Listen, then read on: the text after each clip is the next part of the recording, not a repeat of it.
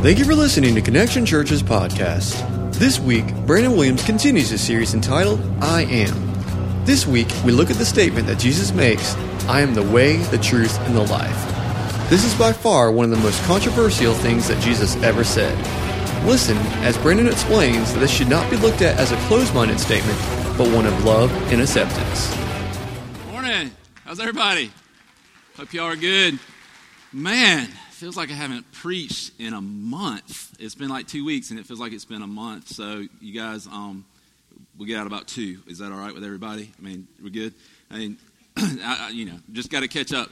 Uh, hey, real excited about something coming up December the 11th. Uh, we are doing another round of baptisms. Already have uh, four or five people we know of who, who desire to be baptized. Want to give you that opportunity as well. Uh, if you've made a decision for Christ and you have not been baptized um, as a believer, uh, we believe that, that that's your next step, and want to encourage you to take that step and be baptized December the 11th. We're going to go out to Splash in the Borough. We've got the, the dome rented out there um, from 4 to 6 o'clock. We're going to do some baptisms, give everybody an opportunity. If they like to swim, they can swim and hang out. We're going to have some food, fellowship. It's going to be an awesome time. So uh, if, you, if you haven't been baptized and you know that God's telling you that's my next step uh, to take is to profess publicly my, uh, my faith, my love for Jesus, then uh, sign up at Next Steps and let's get that done. It'll be an awesome time. Hope you all come out. If you're not being baptized, come out and fellowship. It's an opportunity to get to know some people and an opportunity uh, just, to, just to have a good time. So come out and join us for that. It's going to be an awesome day do you want to uh, go ahead and jump in here. We're going to continue this series called I Am.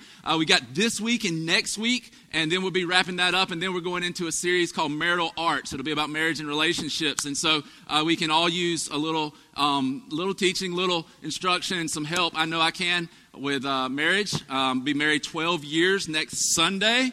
Woohoo! Yeah, it's awesome. Uh, and I've got it all figured out, so I'm going to share. I haven't. You know that's that's a lie. But, um, but we are going to be talking about marriage, relationships, um, and, and I'm really excited about this. This is no joke. I've really I've been praying about this series since May. God put this on my heart since in, in May, and, and I'm so stoked to be able to share this with you um, week after next. But um, we're going to wrap this up. I believe that this series has just gotten better and better as we've gone along, and my prayer is that that'll continue today. Have your Bibles, you can turn to John uh, chapter 14. We're going to look today at what I believe um, is the most controversial statement that Jesus ever made, especially in our day, but I believe in his day as well. Um, that this is the most controversial statement that Jesus has ever made. So this is going to be fun. You ready? John chapter 14, verse 6, it says this Jesus answered, I am the way and the truth and the life. No one comes to the Father except through me. Let's pray. God, thank you so much for your love, your grace. Thank you, God, that in sending Jesus, you showed us the I am. You showed us who you are.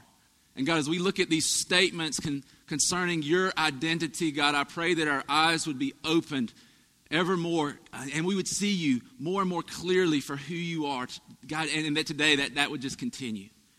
God, for people who are far from you today, I pray that you would draw them to you and that they would draw near to you, Lord.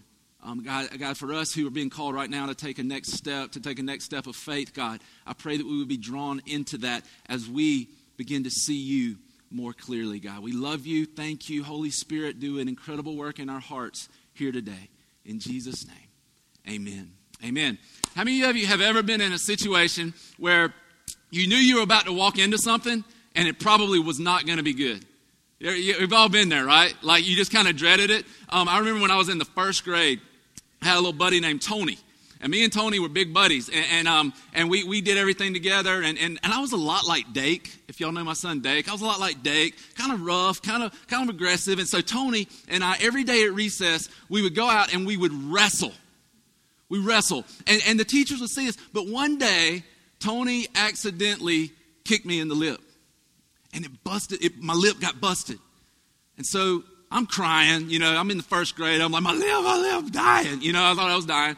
And, and, and, the teacher sees it. She gets angry with us because of this, this fight we're having and, and thinking that we actually got mad at each other and we're fighting. And so she sends us to the principal's office. Anybody remember your first trip to the principal's office? That was not fun. And I'm walking with Tony, and, and Tony's like, It's going to be all right. It's going to be all right. First grade, it's going to be all right. It's going to be all right. Trying to talk me through this. I'm still crying because my lips busted. We get to the principal's office, and back then they didn't like make you write sentences, or they didn't send you to ISS, or they didn't do any of that. They just beat you with a board.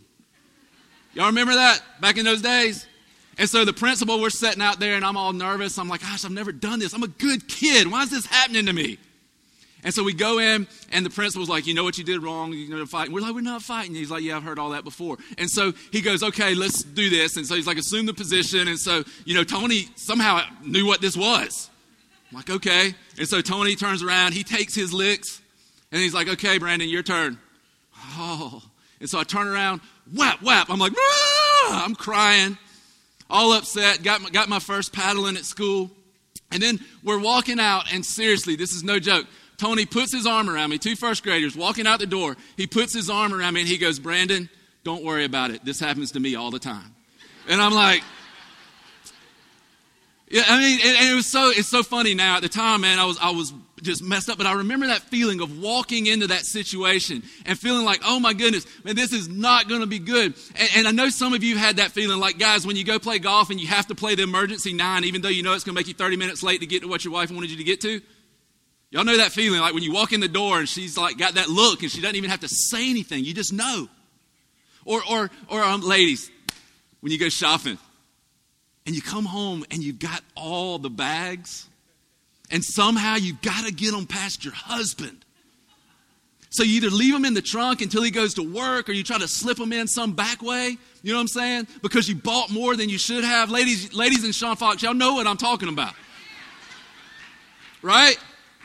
Right? I love Sean. I, I, but, but, but you know what I'm talking about. You try to, or maybe when you were a child, you knew like I have done something and I did it and I'm going to pay the consequences. And you're walking in and you're like, you're just waiting on it. You just know. Well, the reason I say that is this listen, this message today, I, I feel somewhat like that. Okay? I feel somewhat like that because this message provokes people's emotions like no other.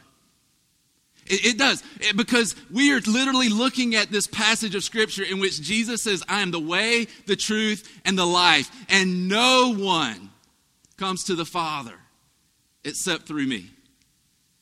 It's the most controversial statement Jesus ever made. And here's the thing I can tell you, I can preach just about any message, any topic, anything from the Word of God, and never get pushback like I do this message. And so, on one hand, I'm kind of like, oh, I'm walking into it. And I would just advise you just just keep your emails and Facebook. I don't need them. I'm not. It's not going to change my mind. Okay.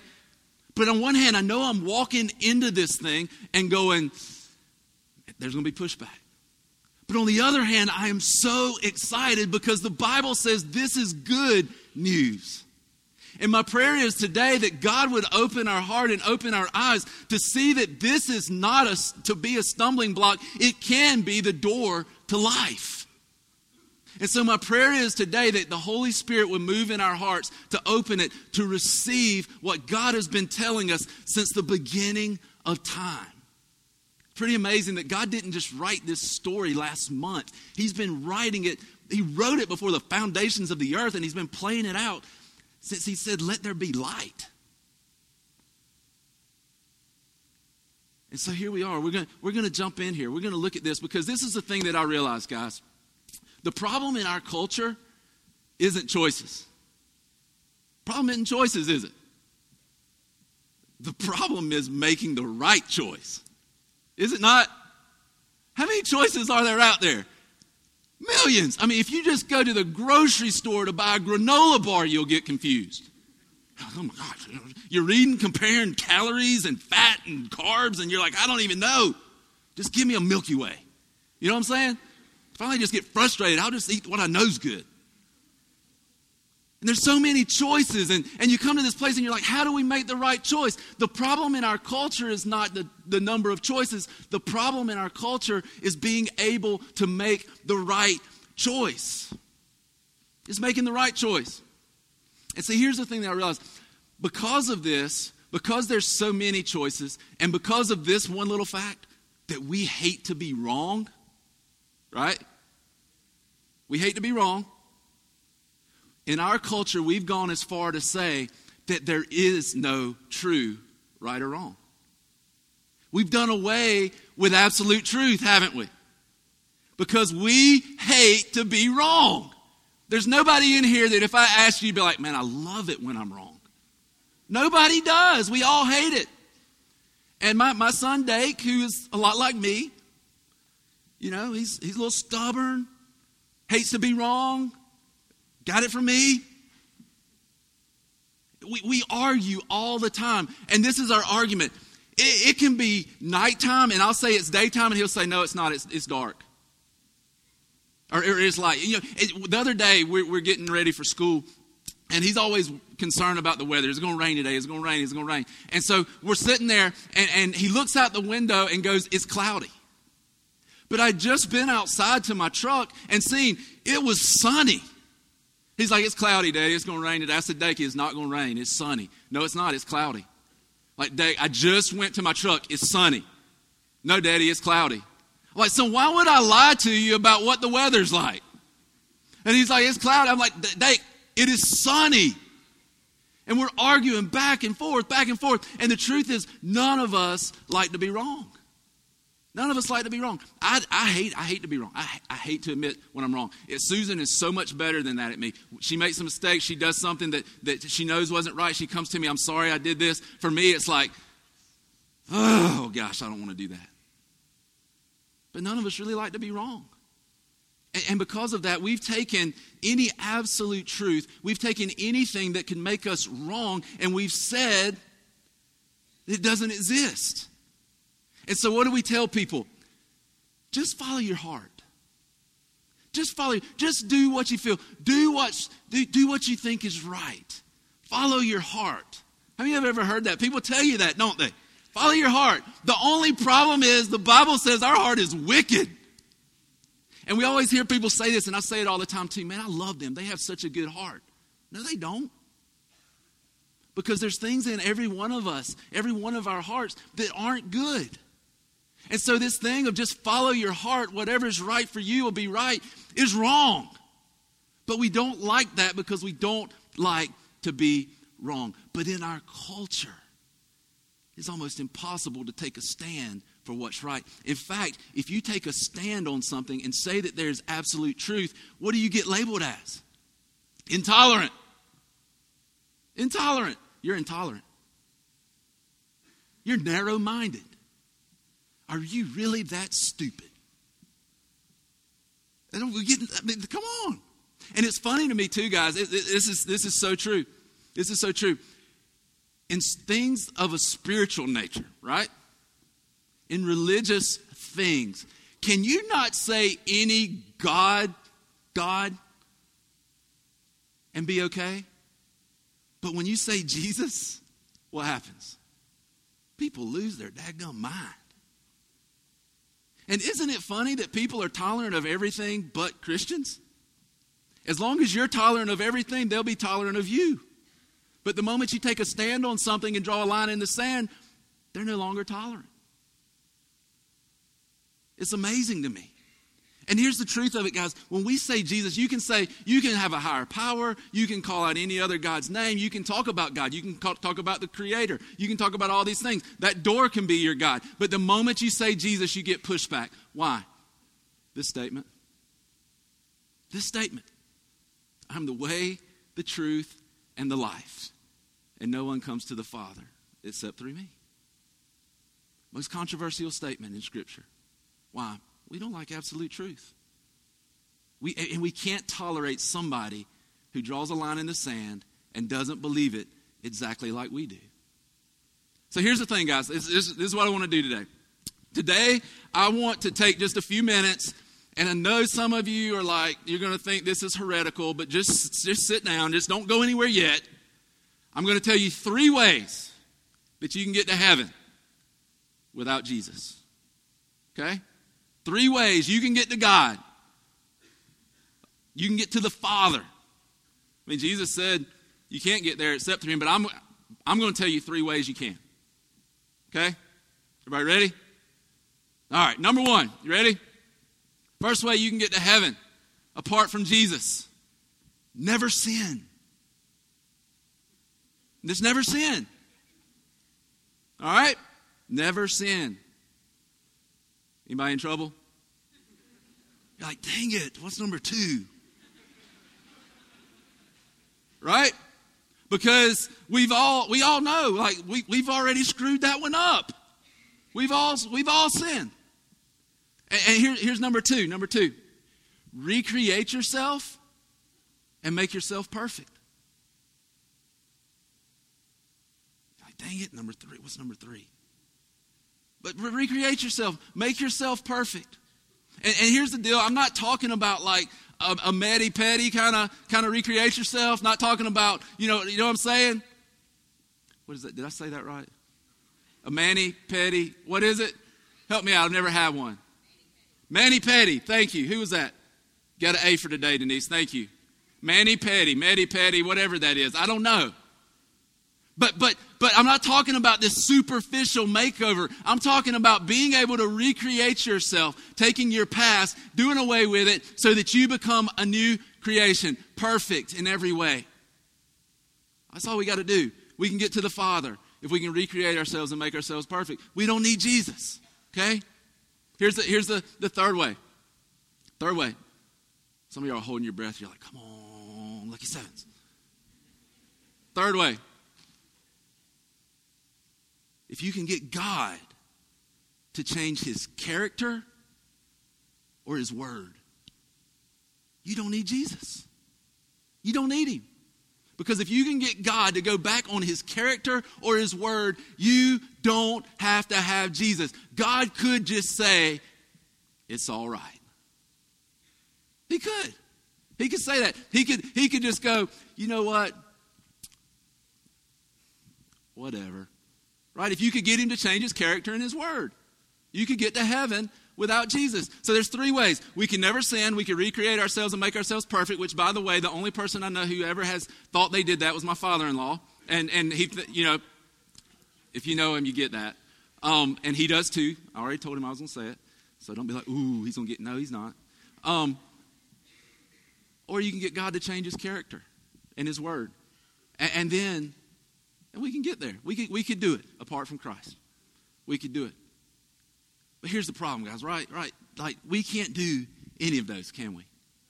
We can't do any one of those things to make ourselves able to get to the Father. And if we look at this and we begin to understand it, that, that every other path to Jesus, every other way doesn't work, or every other path to the Father, it doesn't work. It doesn't get us there. And so, what do we do with this with this John 14, 6? I mean, if if Jesus is claiming this, if he's if he's saying I'm the only way, and we realize that we're not any of those three things, what do we do? This is what I would say. I would say as Christians, we need to learn why it's true. Right? We need to learn why it's true. How many of you are tired of seeing people go on CNN, these famous preachers, and they dodge the question? They get on CNN and, and, and Larry King, he's like, so uh, do you really believe that you can't go to heaven apart from Jesus? And every they start squirming. Unless it's on the other, unless it's on the other side where they're like, everybody's going to hell in the handbasket. You know what I'm saying? It's either one or the other. They either take that stance and, and never even talk about the grace and love of Jesus, or they're like, you're going to hell. You know what I'm saying? And, then you get the other guy over here, he's squirming, he doesn't want to answer, and they'll do something like this. They'll be like, Well, Larry, I'd really like to focus on the things that unite us and not the things that divide us. Oh my gosh, let me buy his book. Seriously? Why don't we get to a point where we know the daggum truth? Seriously, come on. I mean, we look at these people and they don't they don't have a clue. Let's stand on something. We look like a bunch of idiots because we don't know what we believe. Wow. And, and you see them, they dodge it all the time. So, this is what I would say. Listen, if you're a Christian in here today, this is what I would say about John 14, 6. Let's learn why it's true so that we can intelligently express ourselves.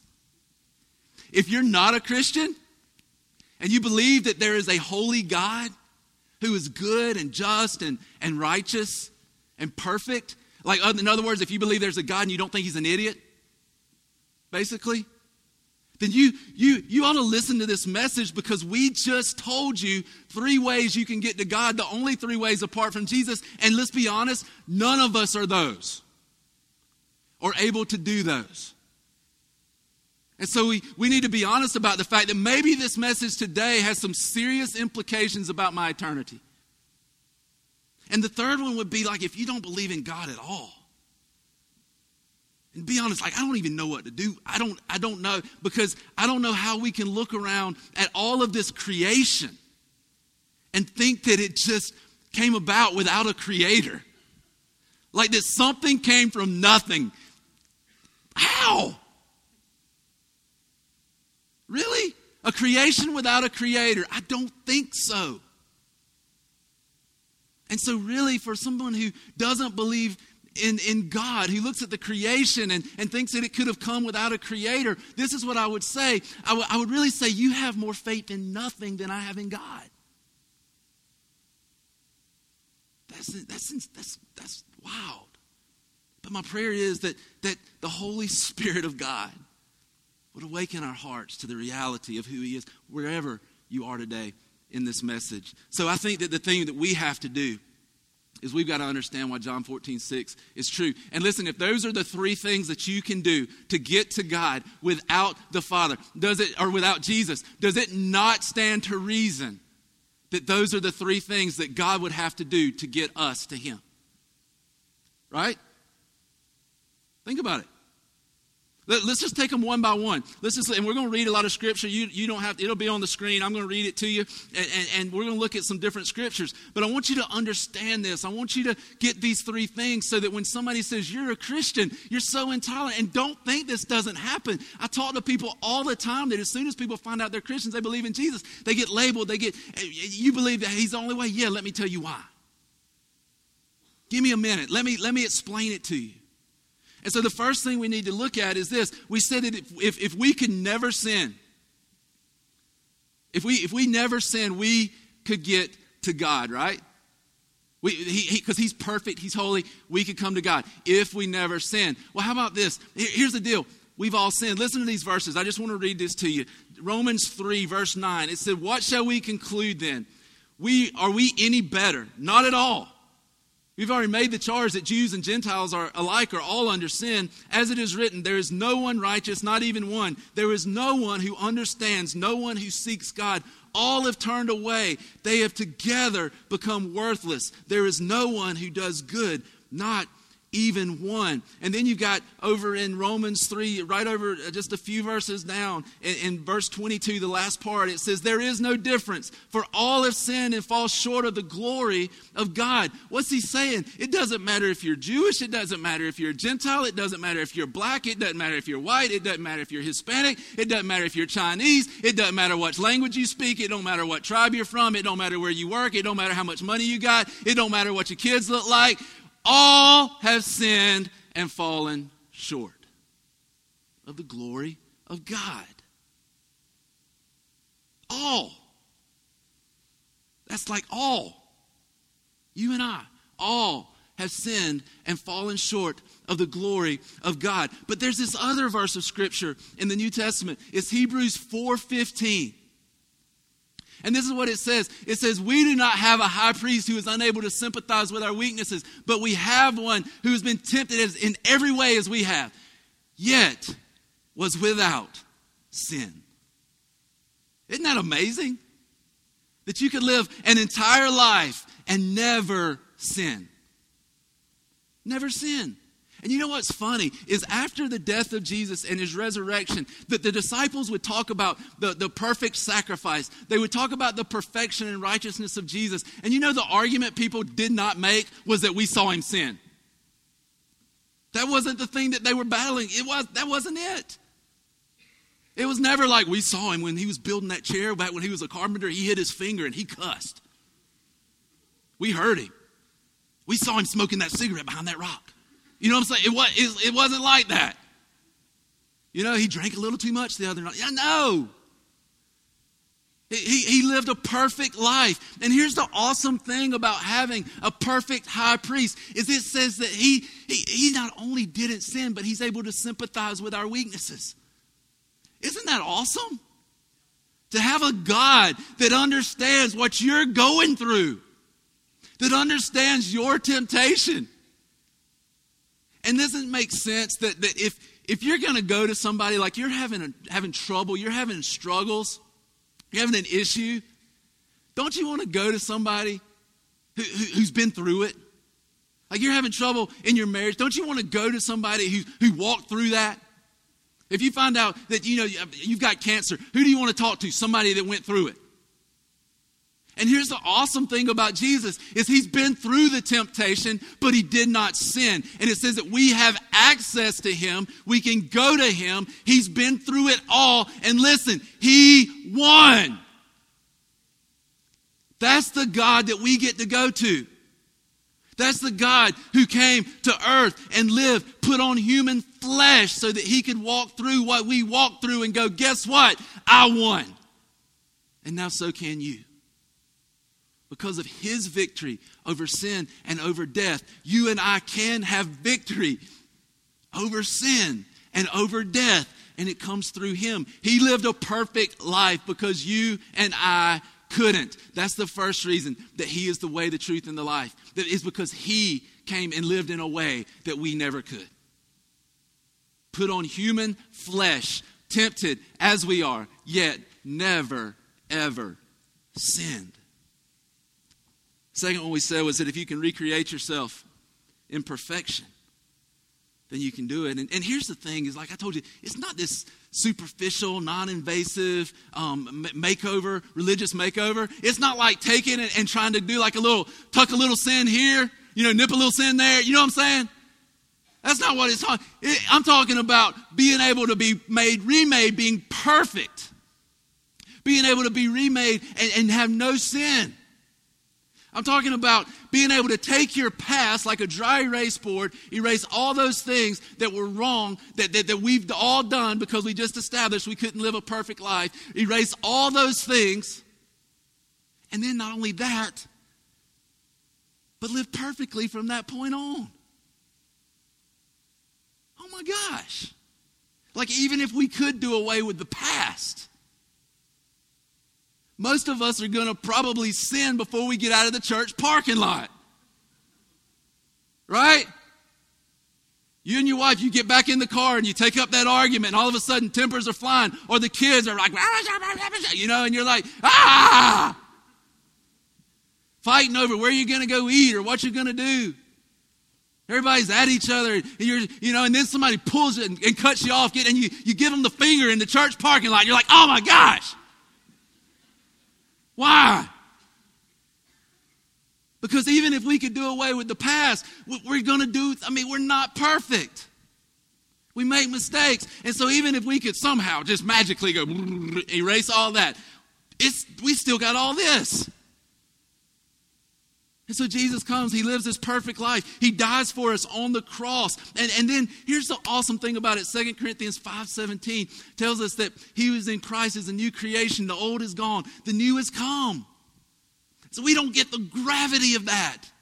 Do you realize that with perfections on your record, with perfections in your life, you cannot stand before a holy God? But when we come to Christ, He gives us His perfection, places it on us, and we become a new creation. The old is gone, the new has come, so that we're now dead to sin and we come alive in Christ. New life. And it doesn't happen because you come in on Sunday morning and hear a message. It happens because you embrace the God of the universe who makes it happen who says, I've made a way where there is no way. The thing I want you guys to understand is that your sin stained past has been nailed to a blood stained cross. That means it's finished, it's over, it's done. Move on. And see, to me, that doesn't sound like a God who is narrow minded. It doesn't sound like a God who's intolerant. It sounds like a God who kicked open the door of heaven and says, Come on in. You see the difference? I mean, when you become a Christian and you're looking at Jesus from, from, the, from the other side, like you've crossed over that threshold of eternity and you look back and you see all these other choices and, and you realize, like, man, that way it's narrow compared to all the paths of destruction, but it's really pretty broad when you look at the fact there was no way until he came. Right? And so we get to this place where we realize that God, through Jesus, has given us his perfection perfection when we simply trust in Him for the perfection we can never have. We trust in Him to take that record, all that stuff that we've screwed up, all that stuff that we've done wrong, and He goes, I'm going to separate it as far as the east is to the west. I'm going to take your sin, I'm going to throw them so far from you, they're never going to catch up with you. And yet, how many people in here today, you're running from something in your past? You just keep running. And the thing is, all you got to do is hit your knees and say, Jesus, I can't do it. And then the power of God begins to come into your life. You can actually have assurance that you know what? I have been made whole. I have been cleansed. I have been recreated. I want to tell you, man, when, when, when I finally came to the realization of who Jesus is, I had run so hard and fast away from him. And the moment that I came to him and I realized, like, who he is and that I'd run so far, so fast and trying to get away, trying to go. And when I turned around, it was like, boo. I was like, ah, he was still there. I couldn't get away from him. And he wasn't there to smack me upside the head. He was there to embrace me. We would just sing a song, We're running to your arms. You know, that's what Jesus longs for us to do to run to his arms, to, to come to a place where we accept what he did for us. That we accept the way that He's made for us to come to know Him.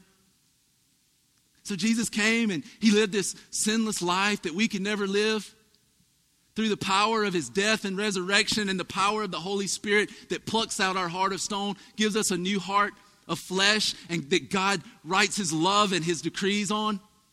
He, he's recreated us. He's taken, listen, listen, listen, this ought to encourage you. He's taken care of your past, He's taking care of your present and He's taking care of your future. Every bit of that was tied up in the cross.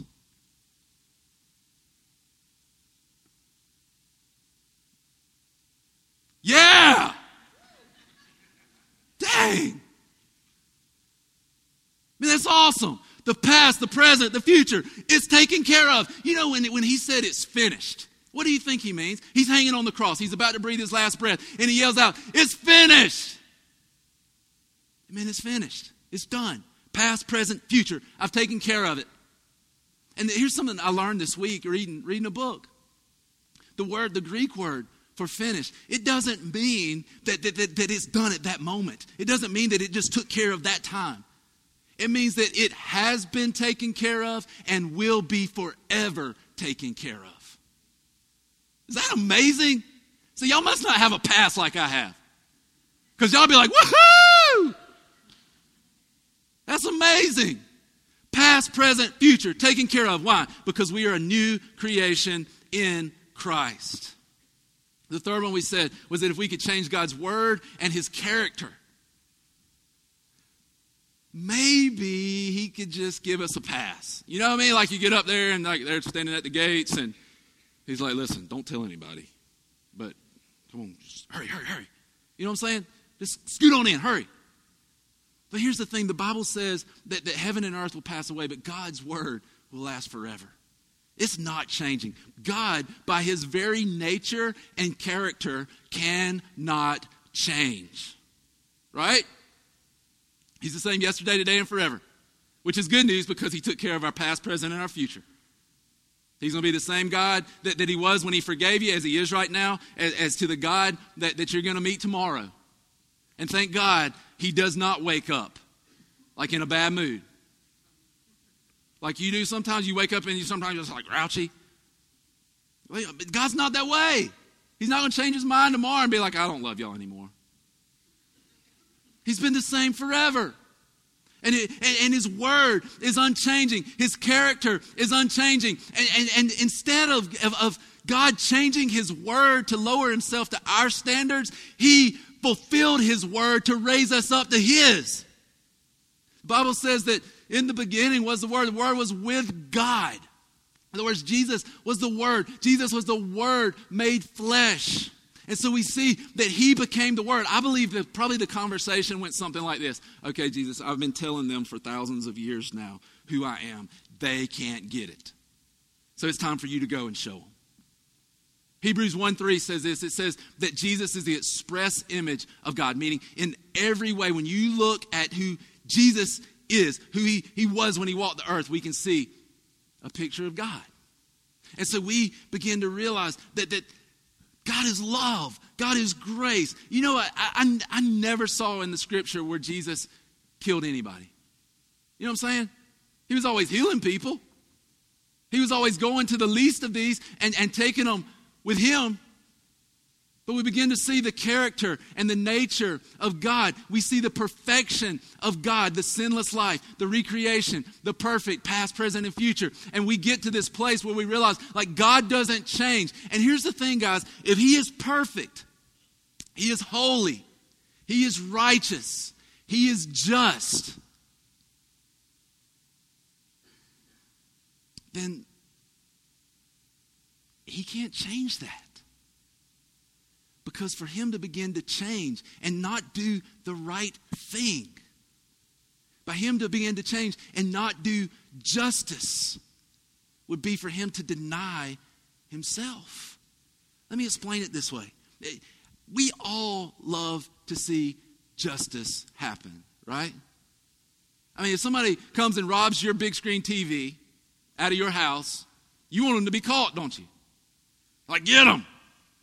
Or how about this? How about this? How about when, when, when we're all watching the television and they found Casey Anthony innocent, right? Let's touch on that just a second. Anybody get a little upset? Yeah. Anybody get a little upset? Or, or, or how about this? How about when they finally got Osama bin Laden? I mean, there, there's part of you that remorses that anybody goes through those things. But then there's the other part of thank God they got him. What about, let's take it on back for some of us. Let's date ourselves a little bit for the older folks. And how about the O.J. Simpson case, right? Y'all remember that? Like trying to put the glove on? And whether we're right or whether they're right, the fact is when we feel like justice hasn't been served, we get angry, don't we? I'm not saying they're guilty. Don't be like, oh, Brandon said, I don't know.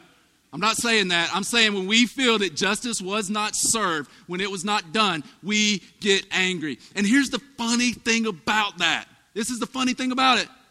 We love justice until it's being executed on us. Don't we? we hate that. It's like you should get out of every speeding ticket you've ever gotten, but everybody else really, it don't matter about them, right? But it's me. Come on, man. It's me. And, and so we love justice until it's being executed on us. The thing we have to realize is that evil deserves to be punished. And we would all agree with that until it becomes personal to us. We would all agree that evil has to be punished. In fact, we would even say if God is good, why doesn't He do away with evil? Because He'd have to do away with you he'd have to do away with me. So he could get rid of evil. It'd just be at the expense of people he loved. Do you see the love in that? Do you see the love in the fact that rather than just terminating all of us, he said, I'm going to make a way? And what I want to tell you about the cross, and John Stott says this, he's a, a Arthur who passed away not long ago, but, but he said, he said this, he said that the cross is the righteous way that God righteouses the unrighteous. It's the only way. Sin had to be punished. It had to be dealt with. There is no way for evil, for sin to walk into the presence of perfection because it then becomes imperfect. Are you good? I mean, does that make sense? That if, if you can't put something on a white canvas and it still be white, right? No matter how big the stain, you can't, it's not white anymore, it's stained. And God, when He looks at us, there is evil, there is there's there's there's the, the, the due punishment that our sin deserves. And yet, in God's mercy and His love and His grace and His patience, He gave us time that we could come to Him. He gave us a way that we could come to Him, that we could know Him, that He could do away with sin without doing away with us. And because His character is perfect, because He is by His nature holy, and because He is unchanging, for him to not punish evil, for him to not punish sin, would make him no longer righteous and no longer just. He would lose his own character, and he cannot do go against his own character. Listen to these verses. These are, these are awesome verses. Romans chapter 2, verse 4. It says, or do you not, or do you show contempt for the riches of his kindness, tolerance, and patience, not realizing that God's kindness leads you towards repentance? Listen to this one in 2 Peter 3, verse 8. But do not forget this one thing, dear friends. With the Lord, a day is like a thousand years, and a thousand years are like a day. The Lord is not slow in keeping his promise, as some understand slowness. He is patient with you, not wanting anyone to perish, but everyone to come to repentance. What is he saying? He's saying, listen, just because sin wasn't done away with for those years, it wasn't God, just because he hasn't eradicated evil, it wasn't God turning his head to it. He knew it had to be dealt with. He's saying the reason that he gave you this time is because he loves you. And even his patience is, is his loving kindness giving you an opportunity to come back to him.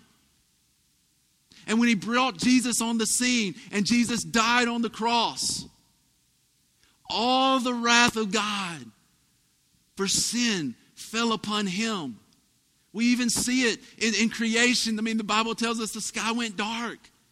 Even creation responded. You know, when Jesus was in the garden and he's sweating drops of blood, it wasn't the cross that he was afraid of. It was the separation from himself and his father that he never experienced before, that he knew was going to happen because of our sin. And because he was willing to take our sin on his perfect body, he was able to give us the perfection that we can never get on our own. He was willing to be separated from the Father so you and I don't have to be. And so we see that in God's character, his unchanging nature, his perfection, his justice, his holiness, he made a way for us to come to him when there was no other way. And then when we come to Jesus and we, we look at him and we're like, God, I want that. I want you to give me perfection. I want that righteousness that I can never get on my own, God. God, I need that. I realize I am messed up. I am jacked up, God. I am. I know I am. And then God takes that life of Christ that was perfect, the only way he could have been the perfect, spotless lamb, and he places it over us. And God begins to see us in a righteousness that we could never have earned, that we could have never gotten to. And, and I just want to just listen every religion in the world, except for Christianity, places God on a pinnacle and says, Come to him. Christianity is the only religion in which God got out of heaven and came to earth so that he could take us back to where he came from. It's the only one. And listen, does it even make sense that you and I could ever possibly do enough good to equal ourselves out to a holy God? No. No. It doesn't even make sense. And here's the thing that the Bible tells us Romans 10, 9, 10, 9 and 10. We're about to wrap this up. Romans 10, 9 and 10. Or 10, 9 and 10. It says, if you confess with your mouth that Jesus is Lord and believe in your heart that God raised him from the dead, you will be saved. For it's with your heart that you believe and are justified. And it's with your mouth that you confess and are saved. What's he saying? He's saying, listen, the first thing that needs to happen is you got to have an understanding. Something happens in your heart that you begin to realize that Jesus is the way. That you believe he was raised from the dead. He died for my sins. And through him I can have life. And then it says, You confess the truth with your mouth that He is the Lord. And then you know what happens after that?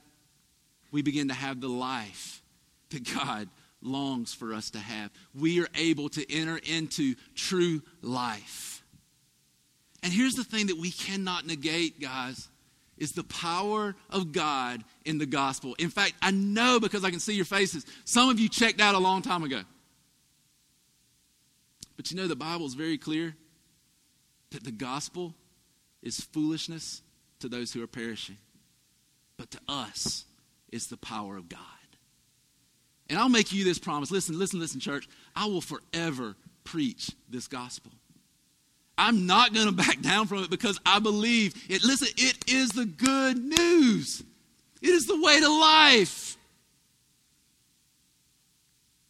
And when we come to, to God and we say, God, I admit it, I, I screwed up. My life's a mess. And it, even, even if you've been a Christian for a long time, it might not be as big a mess as it was, but it's still a mess, right? It's just a little better than it was, maybe a lot better, but, but there's still things where we're, we're sloppy. And we come to Him and we admit it. We find grace, we find forgiveness, we find power to live the way God desires us to live. I'll close with this. Listen, when, when Dake and I were arguing about that, that window, about that cloud, uh, Dave was looking out the window of we've got some french doors in, in the back and, and he was looking out a window and he saw this one cloud in the sky. And, and i walked outside and i was at my truck and i looked up. I was actually thinking man this is a pretty day. And i'm walking around looking and, and just thinking god man this is awesome. And i walk in and dake's like daddy it's cloudy. It's going to rain. I said dake it's not going to rain. It's not. I, I promise it's not. There's, there's not hardly a cloud in the sky. He goes yeah there is daddy. There's one right there. Like son it's sunny. He goes no it's, it's cloudy I said, Dake, it's sunny. And, and we walked out to get in the truck to go to school. I was taking him to school that day. You ever have those moments, parents, where you walk out and you're like, told you so. I told you so. And he walked out, he looks up at the sky, and he, he realizes, like, oh. And you know what I believe Christianity has been for a lot of people? It, it, we, we've looked at it the wrong way, and that we've looked at it through this small window and we've seen Jesus as this, this exclusive figure. We've seen him as this, this thing that, that boxes us in where we only see part of the picture. And we don't realize that he is actually the door that we walk through so that we can truly see.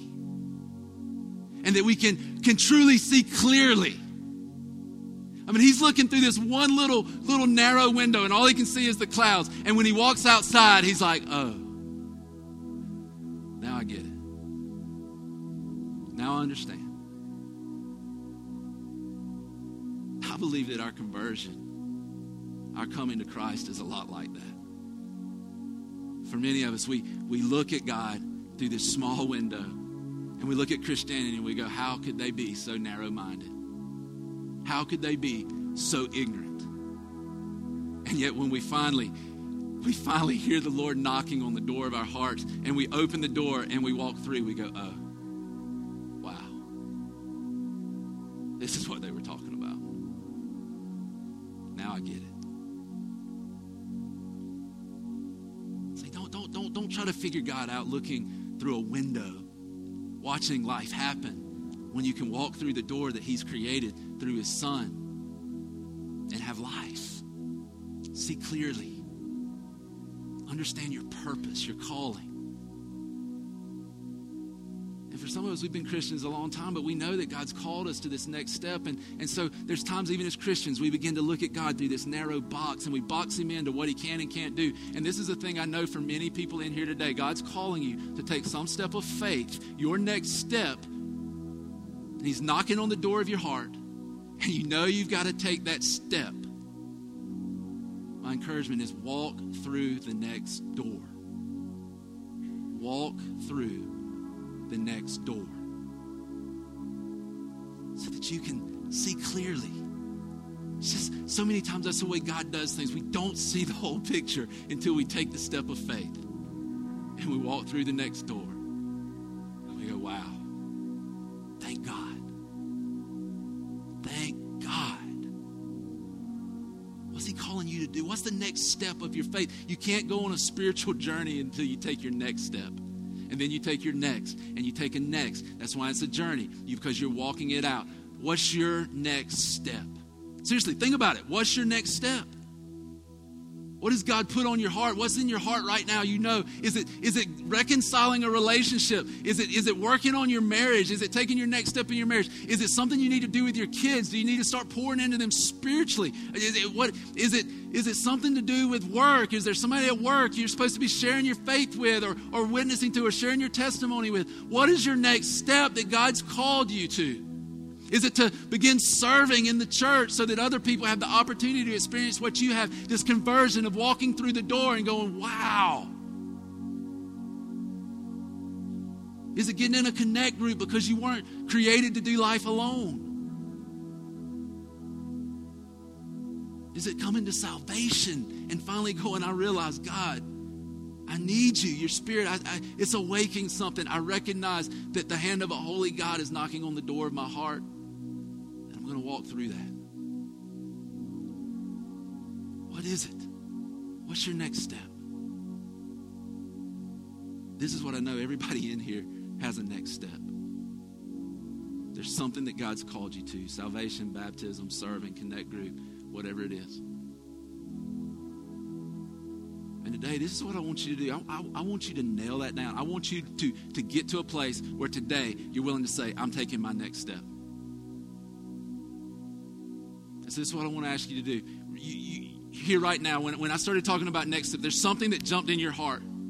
And today is recognizing Jesus as the way, the truth, and the life, that He is everything in our life. I'm going to take that next step and do what God has called me to do. This is what I want to ask you. You're willing to do that. You're willing to take your next step. You're willing to go public with that and say, I'm taking my next step. I'm going to do it, and, and I mean it. I want you to just stand up. And like right now, let's stand. If you're, if you're willing to take your next step, I want you to stand up to your feet and say, I'm going to trust Jesus and be willing to take my next step of faith. You, are you willing to do that? You willing to stand? Amen. Because here's the thing as you walk, as you walk through that door, that next step, that next door, that way that God's made for you to come into life, you're going to walk through and be like, oh my gosh, the past is gone. I've been forgiven, I've been made whole, I've been made clean, I've been my slate's been wiped away. And now I can live without the burden, without the burden of all that, all that past, all that junk, all that worry, all that anxiety. Today, God takes it off by the power of His Holy Spirit by the power of Jesus' death and resurrection. And I want to ask you this, and we're about to get out of here, but I want to know today is the first time you have ever, ever said, I'm going to put my trust in Christ. In other words, this is your conversion. This is the day you open the door and you walk through into eternity with Jesus. I want you to raise your hand. Will you stick your hand in the air? Anybody today making a first time decision? We want to celebrate with you. Is anybody here doing that today? If you make that decision, you're not standing, you didn't raise your hand, come see us afterwards. We'll pray with you. Listen, we want you to take your next step. Let's pray.